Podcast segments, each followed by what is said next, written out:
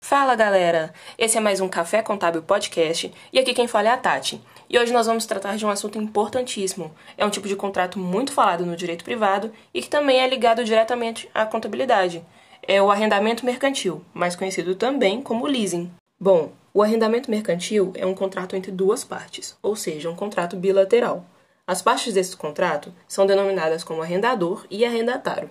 O arrendador é o que é o real proprietário do bem ele pode ser um banco, uma sociedade de arrendamento mercantil ou outro tipo de pessoa jurídica que fornece esse tipo de serviço. Já o arrendatário, ele é o cliente, que pode ser uma pessoa física ou jurídica, tanto faz. É aquele que recebe o bem, aquele que pode usufruir e tem a posse dele durante toda a vigência do contrato. E o objeto do contrato é a aquisição do bem. Essa aquisição é feita pelo arrendador de acordo com a escolha do arrendatário, ou seja, o cliente. O cliente ele pode ter contato direto com o fornecedor. Ele discute sobre descontos, sobre a qualidade do produto, sobre o tempo de entrega, etc. Tudo isso é responsabilidade do arrendatário, a pessoa que vai escolher o bem. Feita a escolha, a negociação e a compra do bem, o próximo passo vai ser a classificação do arrendamento mercantil. E essa classificação que vai definir se o bem vai ser comprado ou não no final do contrato. E para o episódio de hoje, eu convidei duas profissionais do setor contábil, que são a Isabela Rocha e a Rafaela Vitório. Hoje elas vão se aprofundar um pouco mais no assunto, vão trazer um pouco da aplicabilidade no setor contábil, começando pela Rafa. Explica pra gente aí como que é a classificação dos contratos de arrendamento mercantil. Oi, galera, eu sou a Rafaela e eu vou seguir falando sobre a classificação do arrendamento mercantil. A classificação é feita no início do arrendamento e não é alterada durante o período de vigência do contrato, a não ser que o arrendatário e o arrendador concordem em alterar as disposições desse contrato, além da simples renovação contratual Nesse caso, a classificação do arrendamento mercantil deve ser reavaliada. O prazo de arrendamento é baseado no tempo de vida útil do bem. Se o arrendatário decidir adquirir o bem ao final do contrato, o valor residual a ser pago é bem menor frente ao valor de aquisição inicial. Isso ocorre porque os valores das prestações pagas acabam por amortizar o valor total do bem. É comum a, a, previsão do valor residual garantido a ser pago ao final antecipadamente já estar incluso nas prestações.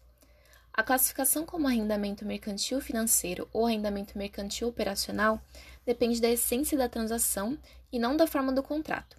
Observando-se a essência da transação, será classificado como arrendamento mercantil financeiro ou leasing quando o arrendatário tem a intenção de ficar com o bem após o término do contrato exercendo a opção de compra pelo valor contratual estabelecido e se responsabiliza por qualquer tipo de dano que o imóvel venha a sofrer.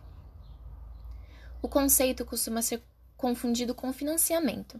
No caso do leasing, o bem é de propriedade do arrendador, geralmente um banco, e este concede o direito de uso do bem, mediante pagamento de contraprestações por um prazo determinado.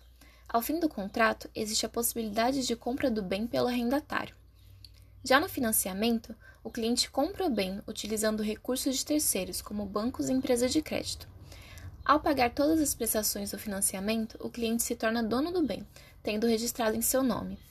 Será classificado também como arrendamento mercantil operacional o tipo de contrato onde não há a transferência de todos os riscos inerentes à propriedade do ativo em questão. Além disso, o arrendatário não tem a intenção de adquirir o bem no final do contrato. Desse modo, ele deverá devolver o bem à arrendadora ao fim do período estabelecido. E só um adendo quanto às classificações. Além dos contratos citados anteriormente pela Rafa, hoje em dia também é bem comum um tipo de arrendamento conhecido como leasing back, ou melhor, leasing de retorno. E o que é o leasing back? Bom, o próprio nome dele já explica um pouquinho, né? Leasing de retorno. Significa que é uma empresa que vende um ativo operacional de alto valor, que geralmente é um imóvel. Daí, a empresa aluga de volta, Dessa forma, ela consegue obter recursos para o caixa e utilizar do mesmo jeito bem que ela já tinha. Agora que nós já sabemos o que é, como funciona e como que classifica os arrendamentos mercantis, a Isabela irá nos contar um pouco sobre as vantagens e desvantagens desse tipo de contrato. Olá, eu sou a Isabela e eu vou falar sobre algumas vantagens e desvantagens do arrendamento mercantil. Primeiro, vamos começar com algumas vantagens. Primeiro, tem as menores taxas de juros e a isenção do IOF, que é o Imposto sobre Operações Financeiras. Segundo, você pode escolher o bem, com todas as características necessárias e negociar descontos de pronto pagamento. Terceiro, o processo administrativo é simples e rápido. Quarto, é possível celebrar contratos de duração inferior à vida útil do bem. Desta forma, evita-se a obsolescência e facilita a renovação tecnológica. E quinta e última, existe a opção de aquisição do bem ao final do contrato, a partir do pagamento de um valor residual previamente combinado. Agora vamos para as desvantagens. Primeiro, enquanto decorre o contrato, não é possível adquirir o bem. Segundo, o não cumprimento das cláusulas contratuais decorre em penalizações significativas e ou por finalização antecipada do contrato. E terceiro, caso o bem ainda não tenha sido quitado, o processo da venda é muito burocrático. Então é isso aí. Como a Isabela nos contou, os contratos de arrendamento mercantil possuem algumas vantagens e algumas desvantagens. E isso cabe ao cliente escolher qual tipo de contrato lhe cabe melhor na sua situação.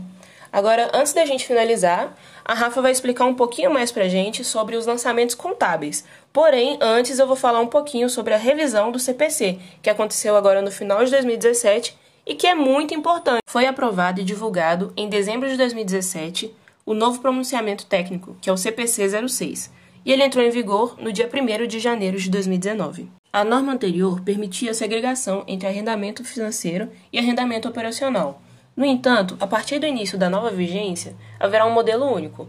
Essa mudança obrigará as empresas a reconhecer os ativos e os passivos no início dos contratos de arrendamento, independentemente do caráter do contrato. Ou seja, com a nova regra, as arrendatárias deverão reconhecer os pagamentos no passivo, bem como os direitos de uso dos bens no ativo, para todos os tipos de contratos de arrendamento mercantil, com exceção daqueles casos de arrendamento de curto prazo, ou seja, inferior a 12 meses, ou arrendamentos de baixo valor. Então, Rafa, só para a gente entender um pouco melhor, me explica aí um exemplo de lançamento contábil de um tipo de arrendamento mercantil.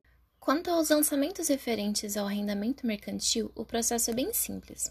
Após a revisão do CPC 06, a contabilização do arrendamento, tanto financeiro quanto operacional, feita pelo arrendatário, fica da seguinte forma: o valor do bem arrendado integra o imobilizado no ativo em contrapartida ao valor total das contraprestações e do valor residual que deve ser registrado no passivo circulante ou no exigível a longo prazo. Por exemplo, um bem de 36 mil reais a ser pago em 36 parcelas mensais, iguais e sucessivas. Será debitado em máquinas e equipamentos, dentro do imobilizado no ativo, no valor de 36 mil reais, e creditado em arrendamentos no passivo circulante, no valor de 12 mil reais, e creditado também no arrendamentos no exigível a longo prazo, no valor de 24 mil reais. E é isso, galera. Espero que com esse novo episódio a gente consiga ter passado aí toda a informação possível sobre esse tipo de contrato. E assim finalizamos o Café Contábil Podcast, que é o podcast mais querido de todo o Brasil. Agradeço aos ouvintes, as minhas parceiras de gravação, a Isabelle, a Rafaela e toda a equipe técnica por trás dessa incrível produção. E se você curtiu essa imensidão de conteúdos, ative as notificações e fique por dentro de todas as novidades desse setor lindo. Isso mesmo, o setor da contabilidade. Tchau, tchau, valeu!